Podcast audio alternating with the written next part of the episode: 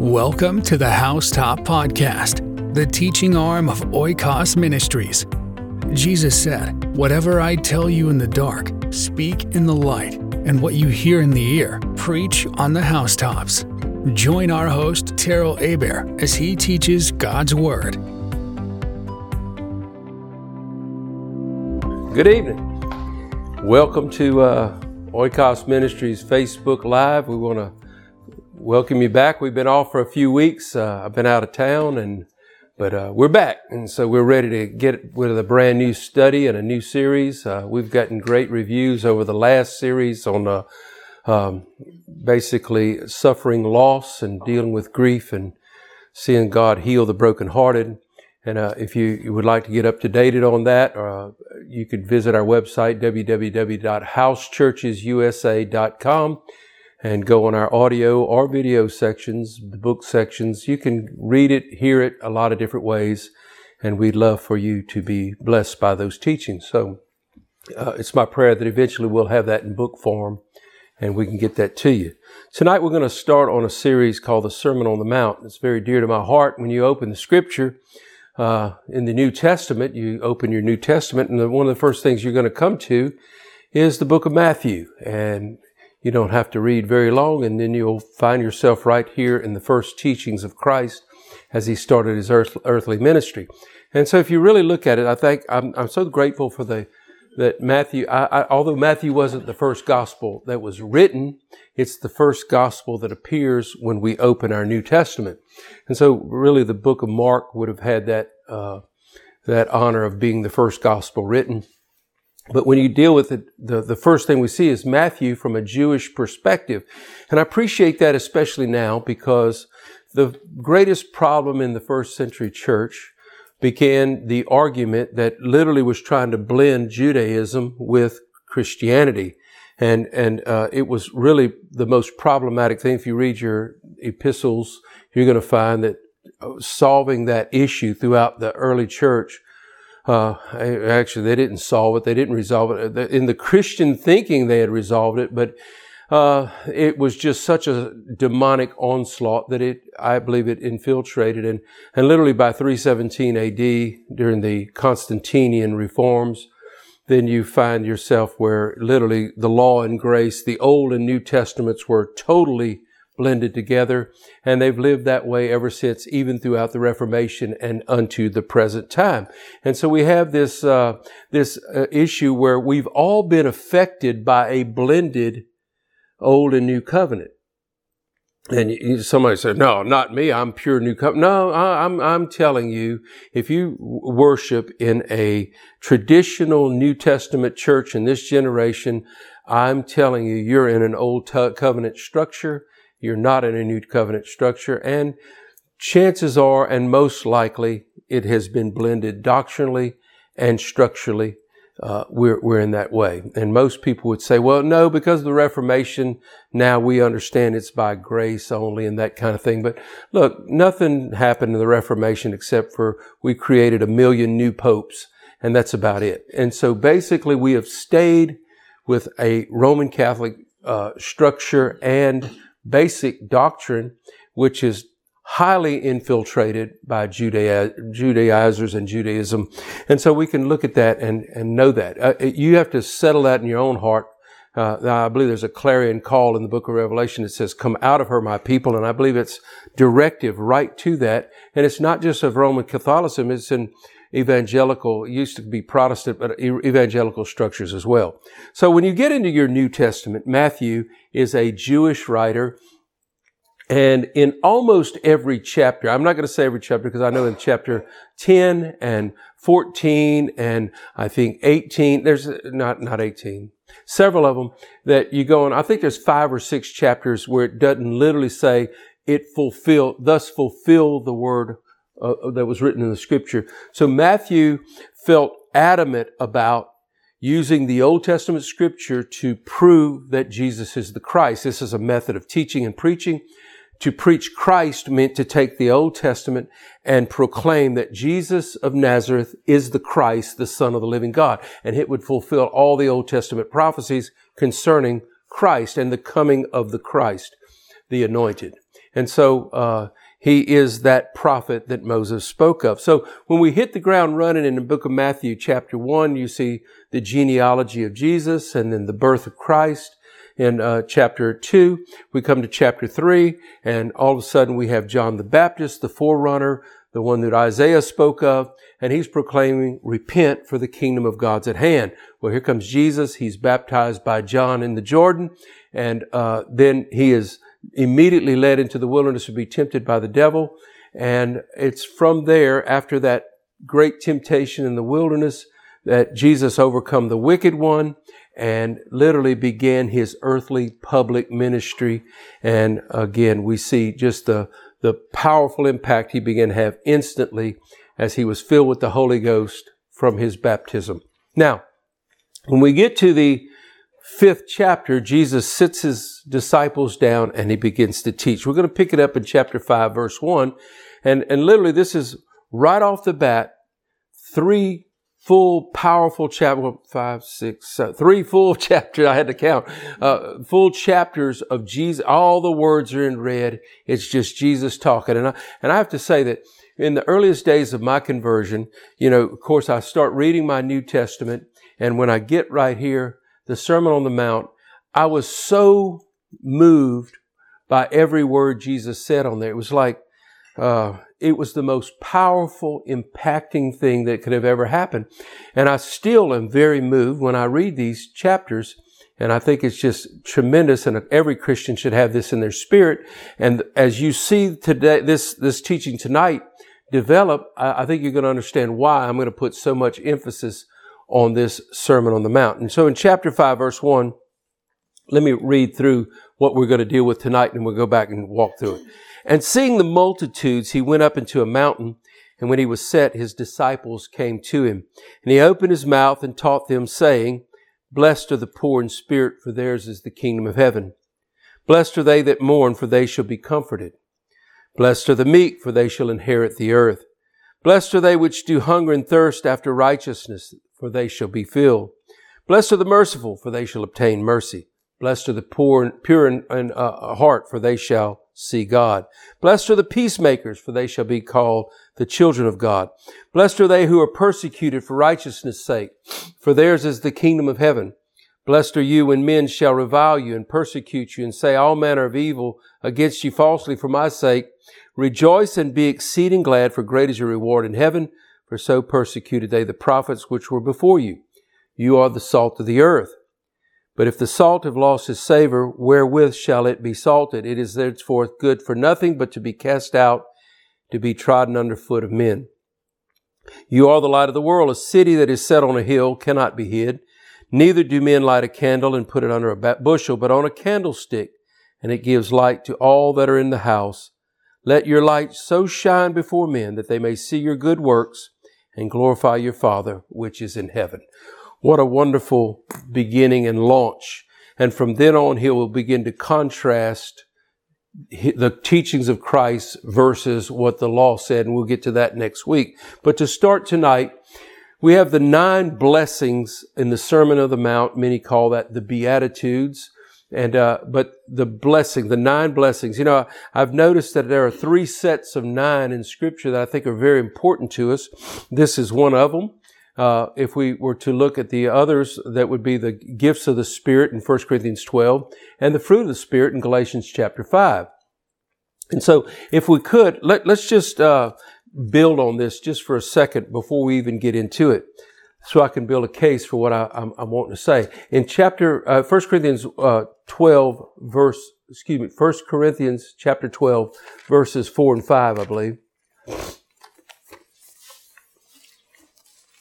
I'll start from verse one. Now, concerning spiritual gifts, I would not have you to be ignorant. It's always amazing that when the Apostle Paul says, I don't want you to be ignorant, that's the things we're most ignorant of. You know that you were Gentiles carried away unto these dumb idols, even as you were led. Wherefore, I give unto you to understand that no man speaking by the Spirit of God calls Jesus accursed, that no man can say that Jesus is Lord, but by the Holy Ghost. Now, there are diversities of gifts, but the same Spirit. Notice that, diversities of gifts, but the same Spirit. There are differences of administrations, but the same Lord. And there are diversities of operations, but it is the same God which works all in all. Now, First Corinthians twelve goes on to talk about the gifts of the Spirit. He says there are diversities of gifts, but one Spirit, one Holy Spirit. And he talks about the nine gifts of the Holy Spirit. Now, I'm not going to get into a teaching on the nine gifts of the Holy Spirit tonight. That's not what we're doing tonight. But if we took this further, we look at the, the what I want you to see is that the Holy Spirit gives a diversity of gifts. There's nine gifts given by the Holy Spirit. And in chapter, uh, he goes on to say there are Uh, differences of administrations or ministry, but one Lord. And I believe we could turn to Ephesians four. We're not going to do that tonight either. And we would see the ministry gifts that are given by Jesus himself. So the Holy Spirit gives gifts. Jesus gives gifts. Now, there's only a fivefold, what we call the fivefold or fourfold ministry, or how you want to interpret that, that are given in Ephesians chapter four. But when we look at the next one, and there are diversities of operations, but it is the same God which works all in all.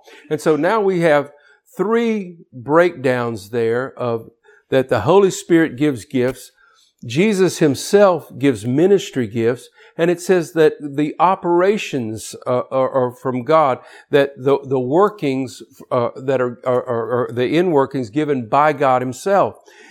I want to make a, a statement right off. We'll go back to Matthew five right now. I, I, I don't want us to get bogged down in those other listings there. Remember, nine blessings in the Beatitude, nine gifts of the Holy Spirit, nine fruit of the Holy Spirit, uh, Galatians five. But then we have another breakdown, the Father, Son, and the Holy Spirit. The Spirit gives gifts. The Son gives ministry gifts, another distinct difference here. But I believe that the commonality in all Christianity comes from the operations of God. And I really believe this to be the, the new birth. I really believe this to be that the Father, what makes you a father? You have children. And so the Father is producing sons and daughters. And I want you to pay careful attention to that as I build this in chapter five. Watch carefully. We're back in Matthew five. Blessed are the poor in spirit, for theirs is the kingdom of heaven. Notice right off the bat, poor in spirit. Now, what does that mean? The poor in spirit could simply be called humble. That the, the poor, the poverty, beverly, a beggarly idea from the word poor, uh, it, that's what it would really stand for, a beggarly attitude. But the poor in spirit, that's, uh, we could put spirit slash heart. That it's it's person really a person who has been humbled in heart, the broken or the contrite heart. Uh, you know, if somebody doesn't have any money, we say, well, they're broke. Well, if you if you uh, if your pride is if you have no more pride, you're broke. Thank God, we need some broken people out there. We need to be broke. America's terrible at this. America is so uh, steeped in pride that we literally think we're proud of our pride. Uh, you know. Proud of our humility even. We, we, we really don't even understand how much of the archenemy of God this is. Blessed are the poor in spirit, for theirs is the kingdom of heaven. When you begin to see that those of a, God said he dwells with those who are of a broken and a contrite spirit. He's near to them. Where he said he resists the proud, but he giveth grace to the humble. And so we see that, that literally God will resist and push away the proud heart, but he's near to. He said, he even ascribes it to, blessed are the poor in spirit, for theirs is the kingdom of heaven. We're literally talking about an entrance into the kingdom of heaven. Now, hear it carefully. Remember what I was telling you. Matthew one, we get the genealogy of Jesus. Chapter two, we get the birth of Jesus. Chapter three, here comes John the Baptist, fulfilling the prophecy, Isaiah, the voice of one crying in the wilderness, the forerunner demanding, prepare ye the way of the Lord. Repent, for the kingdom of heaven is at hand. So here the King of the kingdom shows up on the scene, and here's the teachings of our King, beginning a whole new covenant with mankind. Blessed are the poor in spirit, for theirs is the kingdom of heaven. Think this through, folks. When we, when we rise up in pride or any proud heart, any, uh, and it's a terrible thing.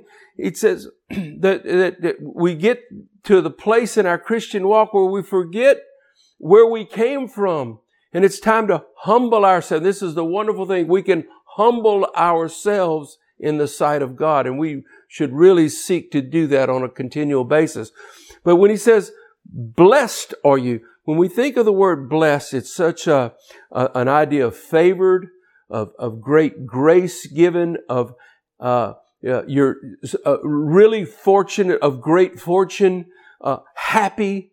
Uh, we see this, and and it, it's scary terms to use that in the idea that so many have mingled humanism with Christianity today. I take care on how I portray that and to just put happy are those, because a lot of people think you live for your own happiness. And I, I want to tell you that humanism says that the, the reason you exist is for your own happiness. You should always seek to be happy.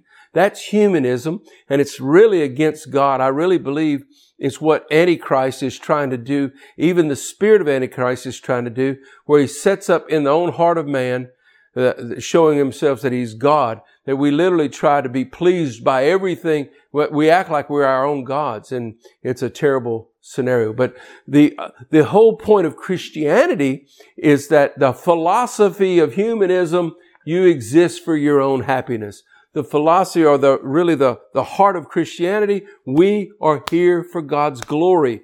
Our happiness is irrelevant. It's a byproduct. It is not the prime product. Certainly, God does things that makes us very happy. And we don't want to confuse circumstantial happiness with the consistent joy that the Holy Ghost gives. That's two different things. Uh, happiness can come and go like an emotion. But when we have the cons- the constant of joy, and I believe the same thing is implied here in the in the in the blessings of the uh, Sermon on the Mount here, that this is not circumstantial. This is a a way of life. This is the beginning of the new birth. Blessed are the poor in spirit, for theirs is the kingdom of heaven. Part number two: blessed are they that mourn; they shall be comforted. When we come with a broken heart, The, the poverty spirit, that we have literally become bankrupted in the heart. The weeping cometh, the lamenting comes. We're certainly grieved over our past sin, and we can certainly get that settled as we are confirmed and reaffirmed that we are forgiven. We, we, we have these experiences with God, if you would, through His Word and by faith in the Word of God, and then by the Holy Ghost.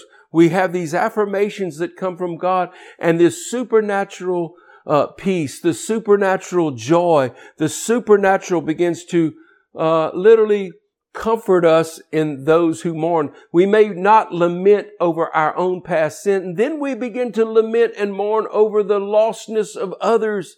And so there's this perpetual grief, if you would, if you're a born-again believer. And I believe this is the operation of God.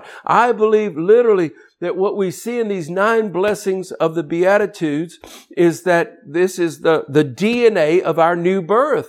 And this is the expectation that when a person is born of God and enter this new covenant, this is what folks should see. And I'll get back to that in a few minutes. Blessed are those who mourn. We have this heart that, that looks at those we're Think of the weirdness. Happy are those who mourn. That's two different things, isn't it?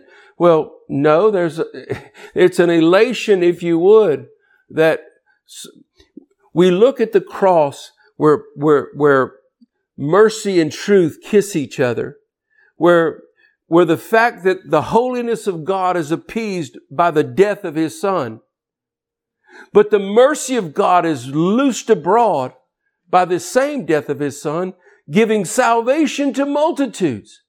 And so mercy and truth truly kiss each other at the heart of Jesus when we stare at the cross. And if we want to make an observation, right there on the pivoting point of the, the heart of Christ, this is where mercy and truth give the biggest kiss. It's because God's holiness is satisfied that death to the sinner has happened, but Christ took that for me and you, and now has extended mercy to all, and mercy and truth certainly we have that at the cross of Christ. So when we look at that, we grieve in the idea that my sin killed Jesus. We grieve over the idea of what we've done and offended God's holiness and that we killed Christ ourselves. We killed Him. We grieve over that aspect that sin is in us and death by sin. And we grieve over the, the, the terrible state we're in.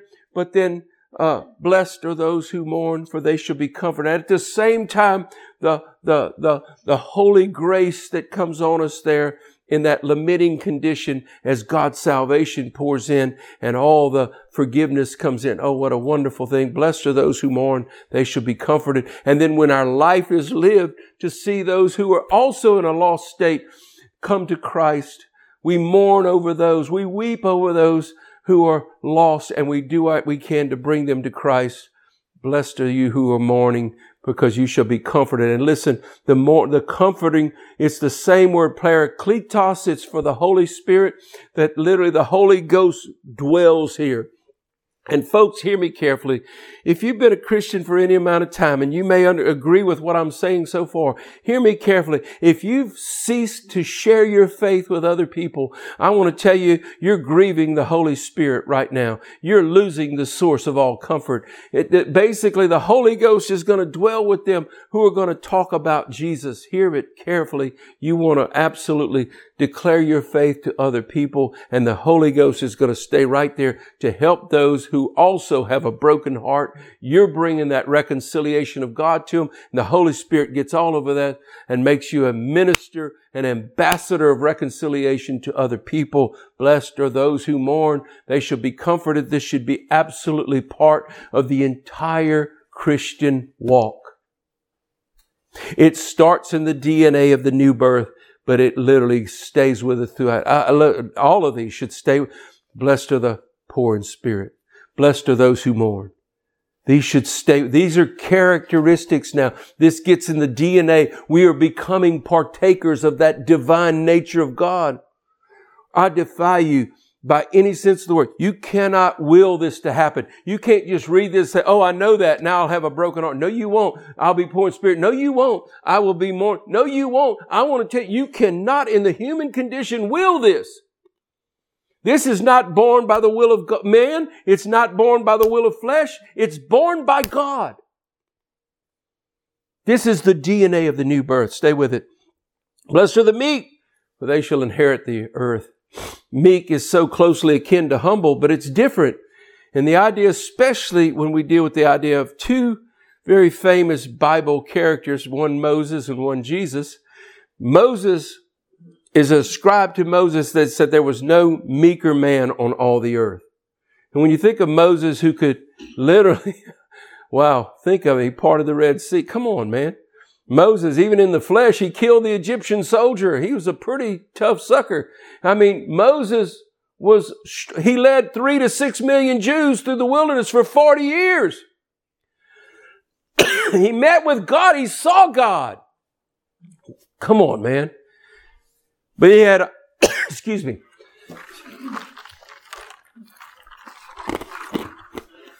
He had all this strength under power. It was subdued.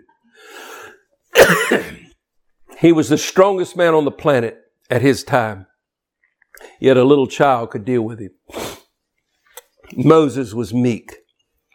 Jesus himself said, I am meek and lowly of heart. And when we think about the power of Jesus Christ, who laid hands on the sick and they recovered. He opened blind eyes. He raised the dead.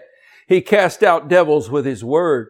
Wherever he went, everything. You want to talk about control. He commanded the room. He commanded the city. He commanded everywhere you went. You had to deal with Jesus. If he showed up, it don't matter if Herod was there. It didn't matter if the high priest was there. It didn't matter what the holy day was, the high day was. It didn't matter. You had to deal with Jesus, the Christ, the Son of the living God. Yet he himself said, I am meek and lowly in heart. Come unto me, all you who labor and are heavy laden, and I will give you rest. Take my yoke upon you and learn of me, for I am meek and lowly of heart, and you shall find rest unto your souls. For my yoke is easy and my burden's light. Blessed are the meek. What a word. Blessed are the meek. You see, Americans kind of loathe this kind of spirit. we talk about a gentle spirit. We're talking about a, a, a person who has toned down their strengths in order to be fair with others. All right, we're talking about, turn with me to Psalm thirty-seven. This is so cool.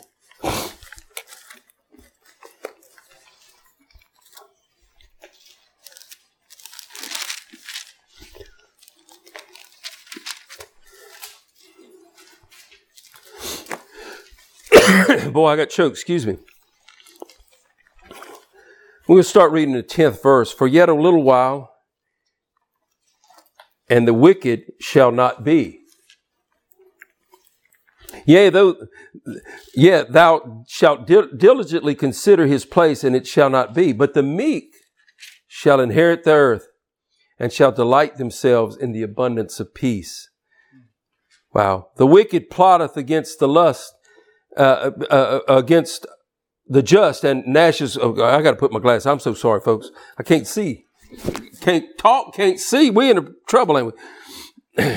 The wicked plotted against the just and gnashed upon him with his teeth. The Lord shall laugh at him, for he sees that his day is coming. Um, look at verse twenty-two. For such as be blessed of the him shall inherit the earth, and they shall that be cursed of him shall be cut off. You can go back and read this, but numerous times in here, it talks about the meek inheriting the earth. Now, what he's ascribing to is the idea that one day this earth is going to all be burned up. There will be a new heaven and a new earth. And I want to tell you that the meek of the earth are going to inherit this. Folks, when we start seeing the character of God begin to build inside of a man who is no longer walking in the pride of his own heart and the lusts of his own heart, when we see people who have literally taken on the nature of God, that's exactly what the new birth does. God, our Father, puts His word, His seed in us and births something very holy. And at the very inception to a rank sinner, when the holy God comes into our heart, the broken heart ensues. It comes right with this.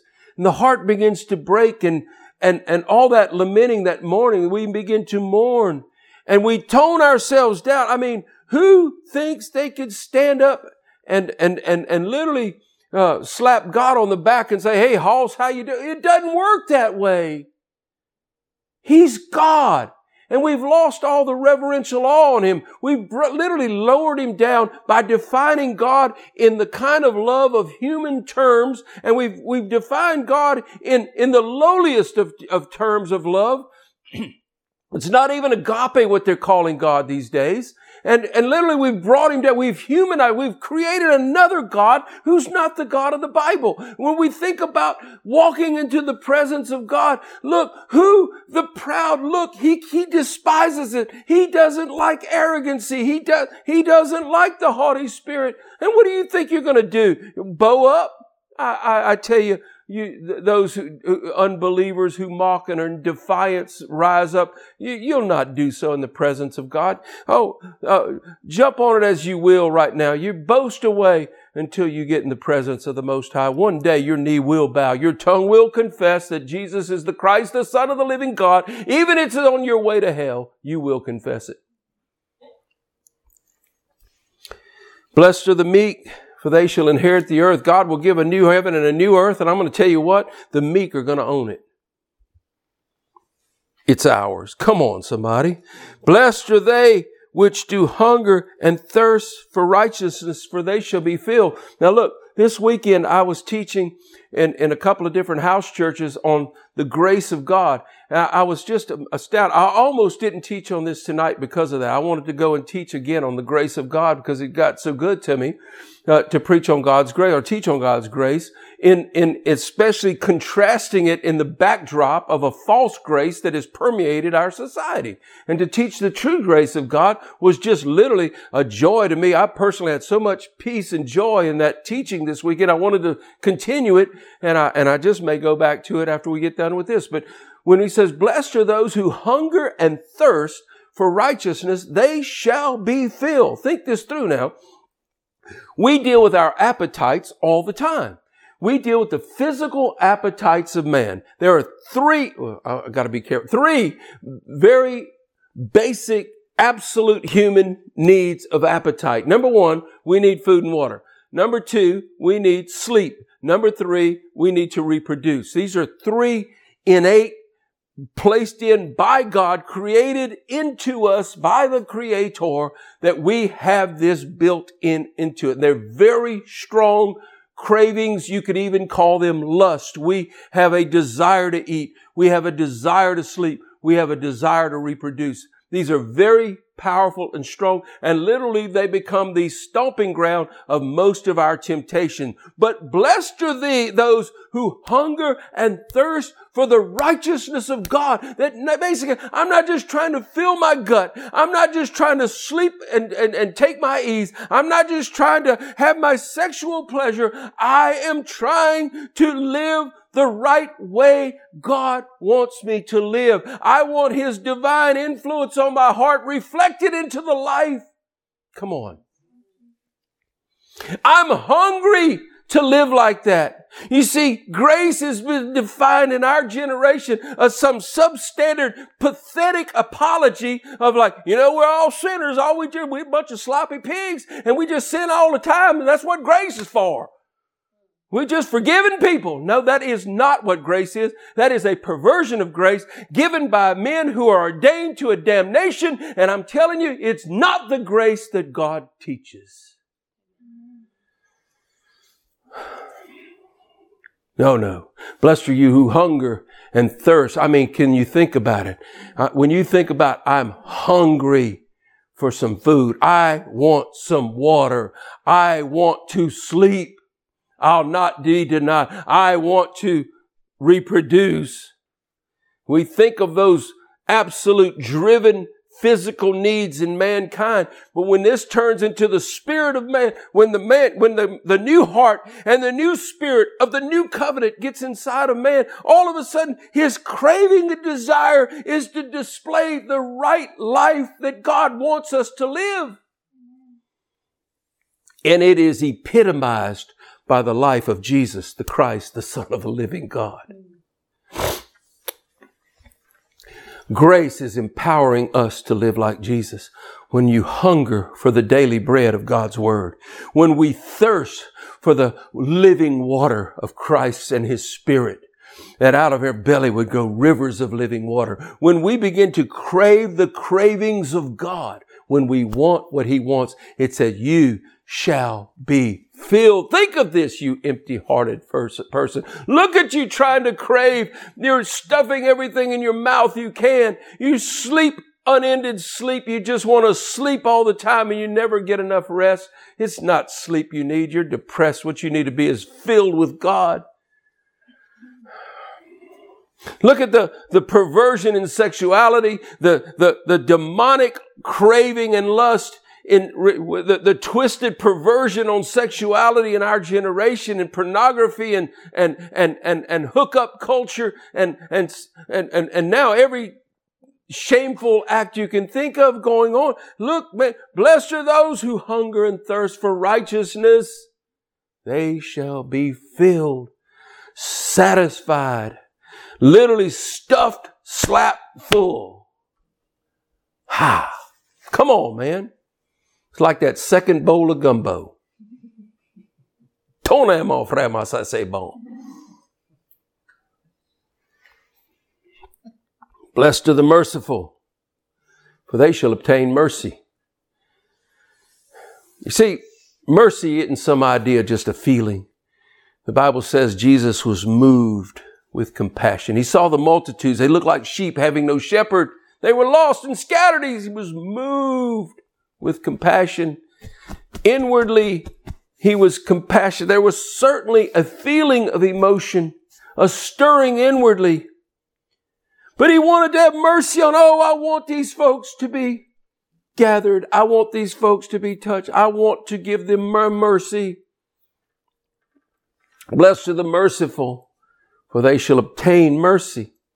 Folks, when you and I receive the mercy of the cross and it becomes the guiding light, God gave me mercy. You can never be arrogant another day in a sober life. Hear me carefully. How can someone who has been, God rolled up his pristine holy arm and reached into the dung of your filth and raised you up, cleaned you off, dressed you in a white garment. How can you ever one more day look at someone else and say, I, do, I loathe this one or that one? Or, come on, you have the stink of death on you. And God cleaned you. He had mercy on you when you deserved hell and damnation. Blessed are the merciful. Go do likewise. Blessed are the merciful, for they shall obtain mercy. When we become, when we receive mercy and become merciful people, we will also continue to receive the mercies of God. Not only from God, but other people will be merciful to you. It's a wonderful, wonderful thing. Blessed are the merciful, for they shall obtain mercy. Blessed are the pure in heart, for they shall see God. Now, I want you to think about this idea, the pure in heart. That literally the clean heart. You know, no man knows the spirit that's in a man. That no man knows the heart of man except the spirit that's within the man. Nobody. My, my wife and I, Diana and I, were just talking about this before. Someone had said, get, get, can the devil read your mind? I personally don't believe he can literally just read your mind. I believe he's very masterful at knowing our thoughts because we show him. We have a tell. Uh, we, we, we literally reveal. He looks at every slightest thing of what we reveal, and, and he works it. And he'll, now he'll introduce thought to us because thought begins in the heart, until he'll introduce a heart, especially if he thinks that's a hot button. He'll just introduce it to you. He can argue with you in the mind, but I don't believe he can read the mind. And I've even, with Diane and I were talking, we, were, we even wondered, would God have possibly limited himself in his own omniscience to not read our minds? It's just a thought. I'm not trying to go there or, or, or make a doctrine here. It's just a thought because of the communion we enjoy. There's a verse in chapter, in Corinthians, First Corinthians chapter two, and it says, no man knows the heart of man except the spirit which is in the man. Neither the heart of God. No man knows the heart of God except the spirit which is in God. The Holy Spirit knows the heart of God. God's spirit knows his heart. I just wonder, out of a courtesy to our humanity, does God limit himself and say, okay, I'm not going to go into your thoughts. I want to commune with you. Tell me what's in your heart. I just wonder. I know the heart is deceitful and, and desperately wicked. Who can know it? God said, I try the heart. That doesn't say he omnisciently. Anyway, just something to think about. It's no, but, but I want you to see it. Blessed are the pure in heart, for they shall see God. What I was getting at is this. We have a private world inside of us. And in our communication, we do our, we filter it. We, we basically pick and choose how we communicate what's in our heart of hearts. Think that through. No man really knows your heart except you, and who you choose to reveal it to, and how clear you want to reveal that to someone else. The Bible talks about confessing the fault and confessing those things of our, confessing our sin. And I think we uh, do our best to be transparent on those issues. But again, we're, our communication can be somewhat limited, sketchy, whatever it may be. But the fact is, blessed are the pure in heart. When we talk about the clear heart, a heart that has no reservation. You see, a heart that is so clean, a heart that has been so cleaned by the work of Christ, that the blood of Jesus, we're so convinced that the blood of Jesus is so powerful, it has cleansed my heart to where I have nothing in my conscience that would hold me back from going right up to God. This is a very strong thought, that the worshiper, once cleared, would have no more conscience of sin. That we have perfected for, the, that the blood of Jesus has perfected forever those who are being sanctified. And when we think about the work of the blood of Jesus to cleanse the heart, the heart of man's a fickle thing. But the Bible says, starting in the book of Jeremiah, repeated in uh, Hebrews chapter eight and in chapter ten, and this is the covenant that I shall make with you. A new heart and a new spirit will I give unto you. I will take out the stony heart from out of your flesh and put in a heart of flesh. And I will put my laws into your hearts and I will write them on your minds. And I will forgive your sins and iniquities and remember them no more. Folks, when we start talking about the work of the new birth, I believe that every one of these Beatitudes are an evidence of something so divine. The D N A of the, of, the, of God himself begins to touch. This is humanly impossible. You cannot will it. Discipline yourself. You can't do it. It's a work of God. It's by the eternal blood of Jesus Christ and the eternal Spirit of God and His Word in us doing something that is humanly impossible. And if you don't think so, join me next week and we're going to put this thing so off the chart. We're not going to, we're just going to tell you how Jesus did it. Well, look carefully. Blessed are the pure in heart, for they shall see God.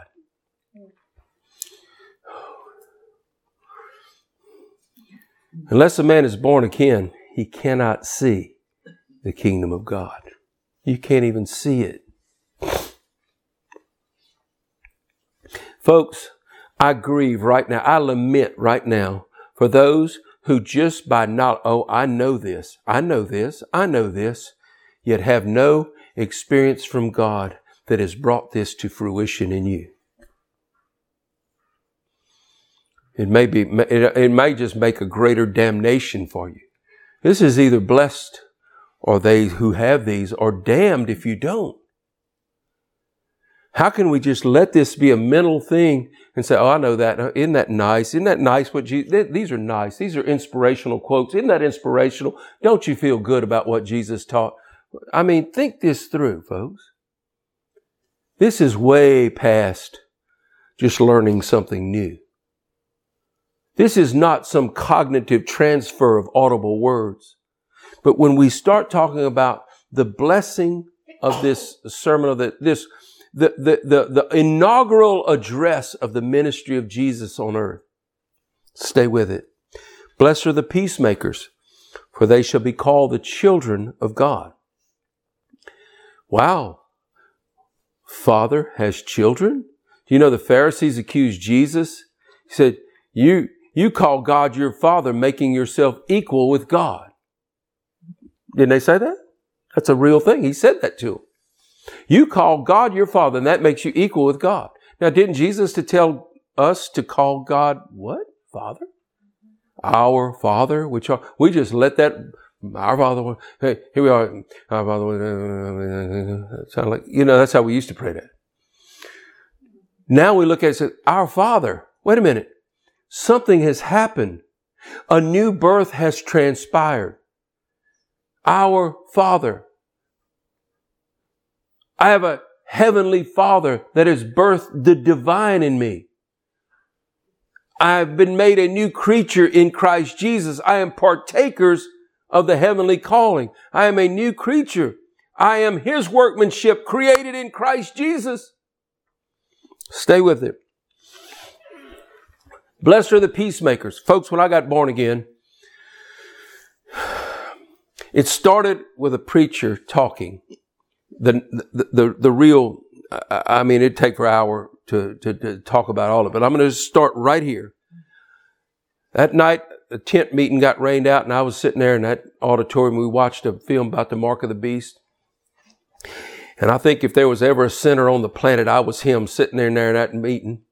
And that preacher stepped up to the uh, microphone. I couldn't see him. I never could. I never to this day never laid eyes on that preacher.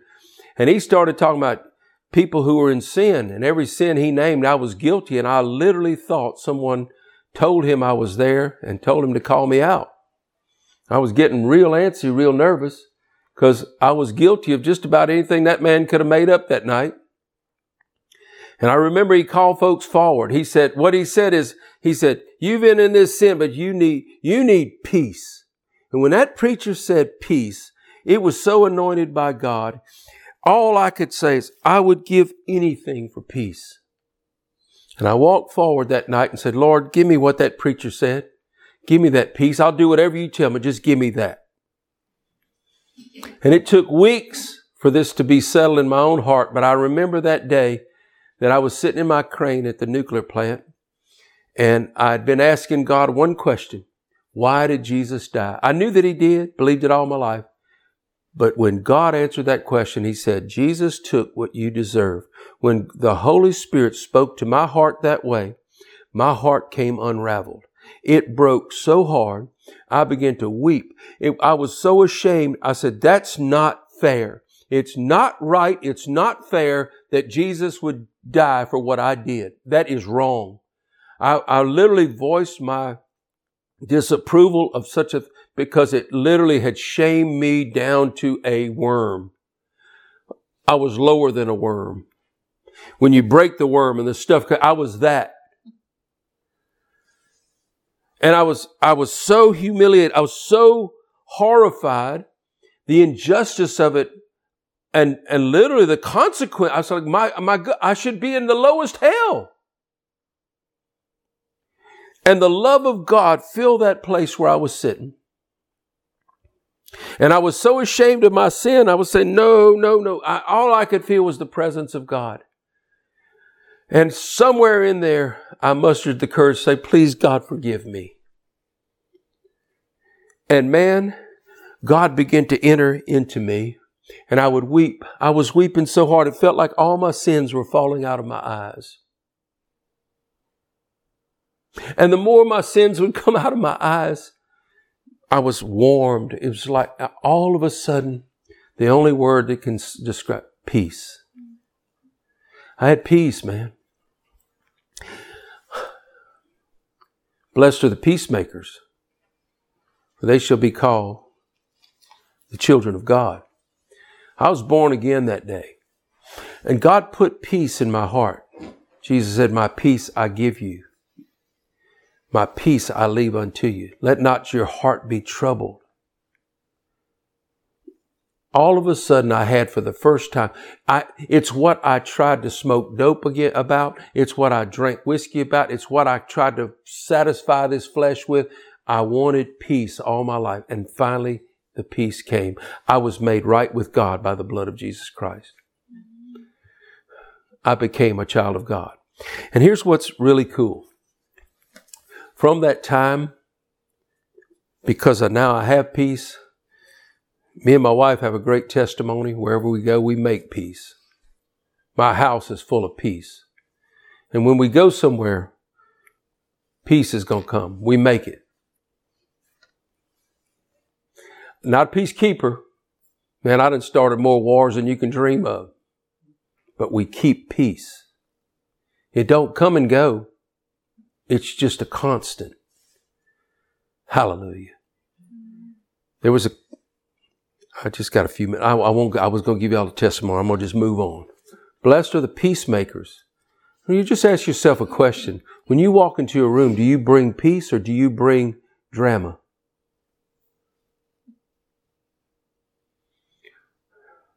Most of the internet world is listening to me. You ain't nothing but drama queens.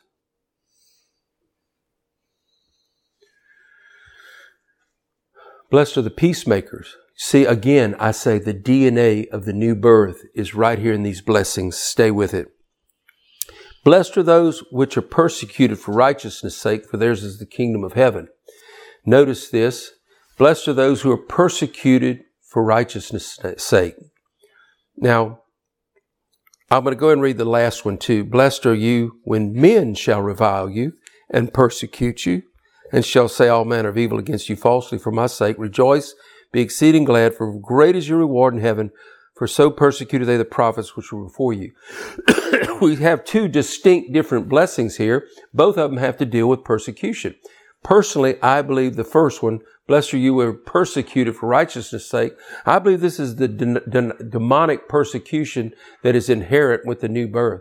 That literally the spiritual warfare that ensues, that when God calls you his son or his daughter, it's everything from hell trying to make you doubt that.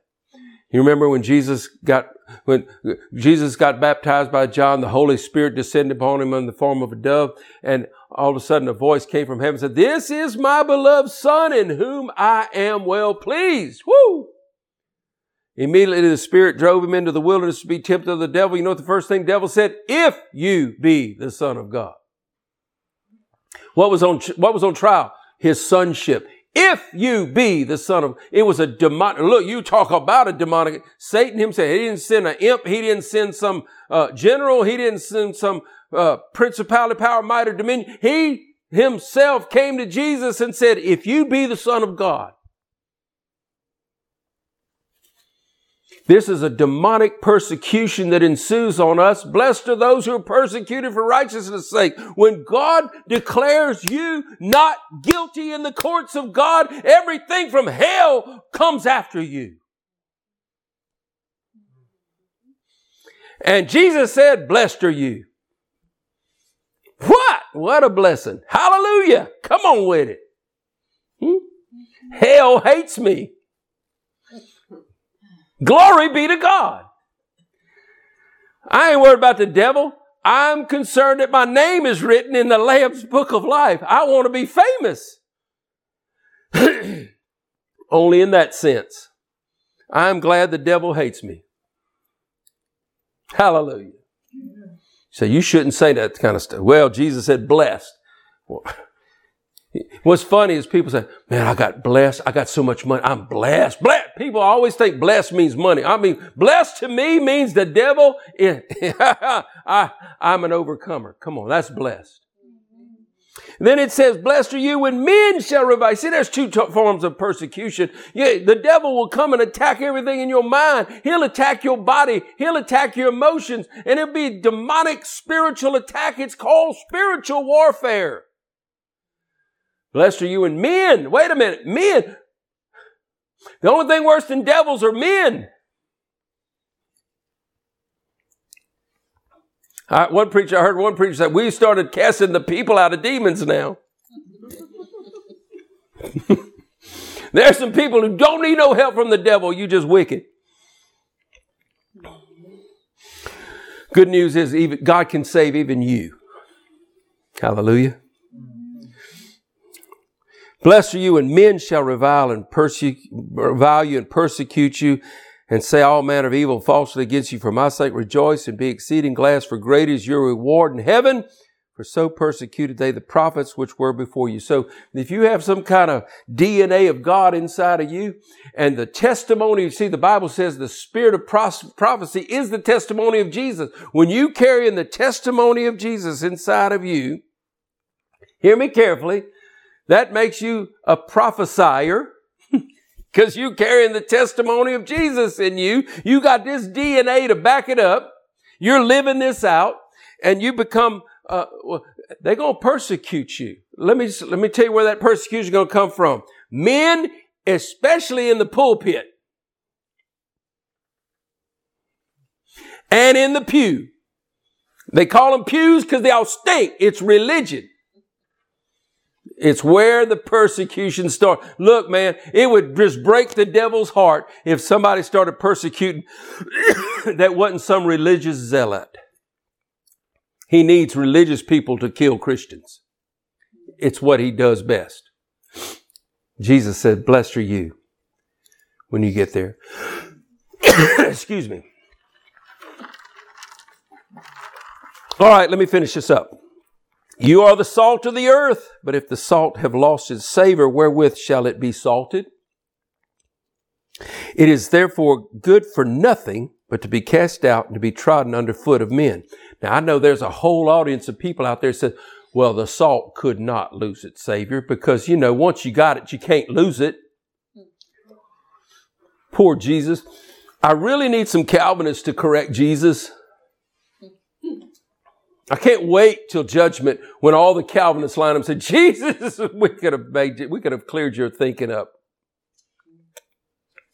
I want you to turn with me to Leviticus, second chapter.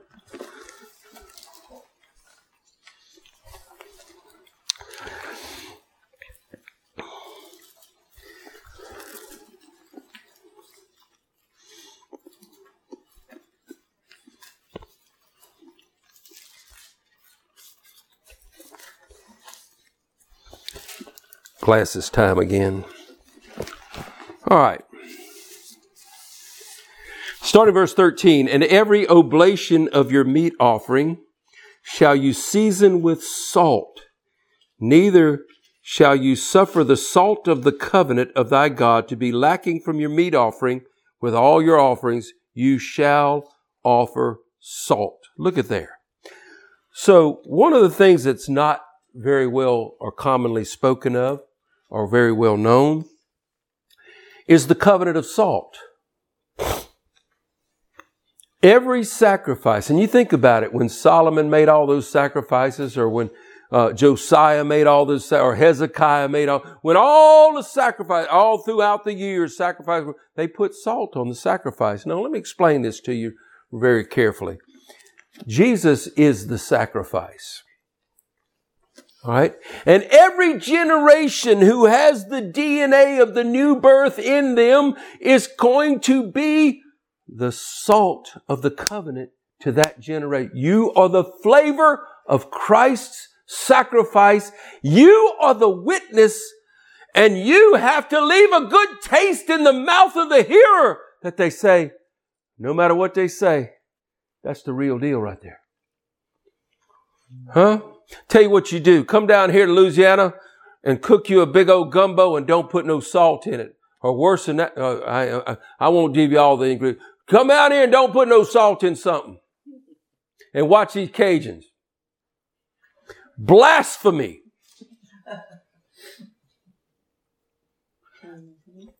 Let me confess, I was on my trip to Wyoming just recently, and I secretly bought some Tony's Seasoning and put in my bag, because them people up there can't cook.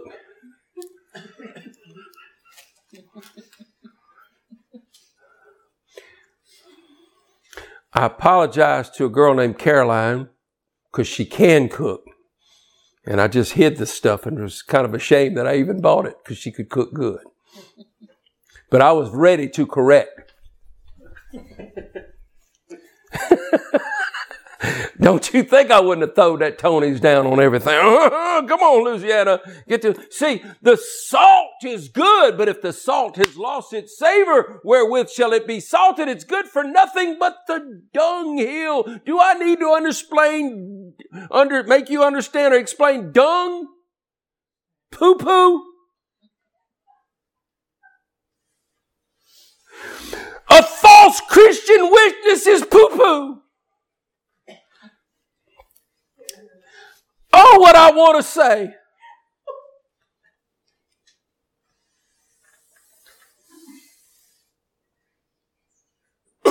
Oh, wait, this salt don't taste good. Give me the salt bottle. Let's salt this salt and put... No, no, that ain't how it works, folks. Have salt in yourself. Read it in Mark chapter two. Mark, have salt in yourself. This is the D N A of the new birth. Let me show you something. You are the salt of the earth. You are the light of the world. The number two is the number of witness. This is the witness that God wants the world to see. And when the Holy Ghost has come, he shall bear witness. He shall testify of me, and you also shall bear witness. Come on. What witness? Salt of the earth. You have salt in your, you. You taste like it. When they taste of your life, when you show up, they're tasting the goodness of God through you. Or else they're smelling the dung of your stinking religion. Oh, I want to talk hard right now. Mm, I'm going to be wholesome. Dung. If you've lost your Savior, and believe me, you can, rise up in pride, and you'll start smelling like a like a porta potty in no time. And when you talk about Jesus, the people go, oh, oh. Come on, man. Ease up. You're acting like you're getting persecuted. You persecuting them. False witness, lying devil, living like a like a, like the world and telling them about Jesus. You drunk, or you fornicating, you sinning, you cussing. You the worst worker on the job. You're a horrible witness, and you're going to start talking about Jesus? No, come on, man. You smell like the porta potty. You smell like the honey wagon. You the, that's the truck that just sucked out the poop out the porta potty. That's what the salt that lost its savor. Rise up in pride. Quit giving mercy. Show your strength and go bad to the bone. Show, yeah, go ahead on. Bring your drama into the lunchroom and to the house and everywhere else, and then tell people about Jesus. Man, shut your mouth. You stink. You fit for the poo-poo hill. Y'all like that little sermon?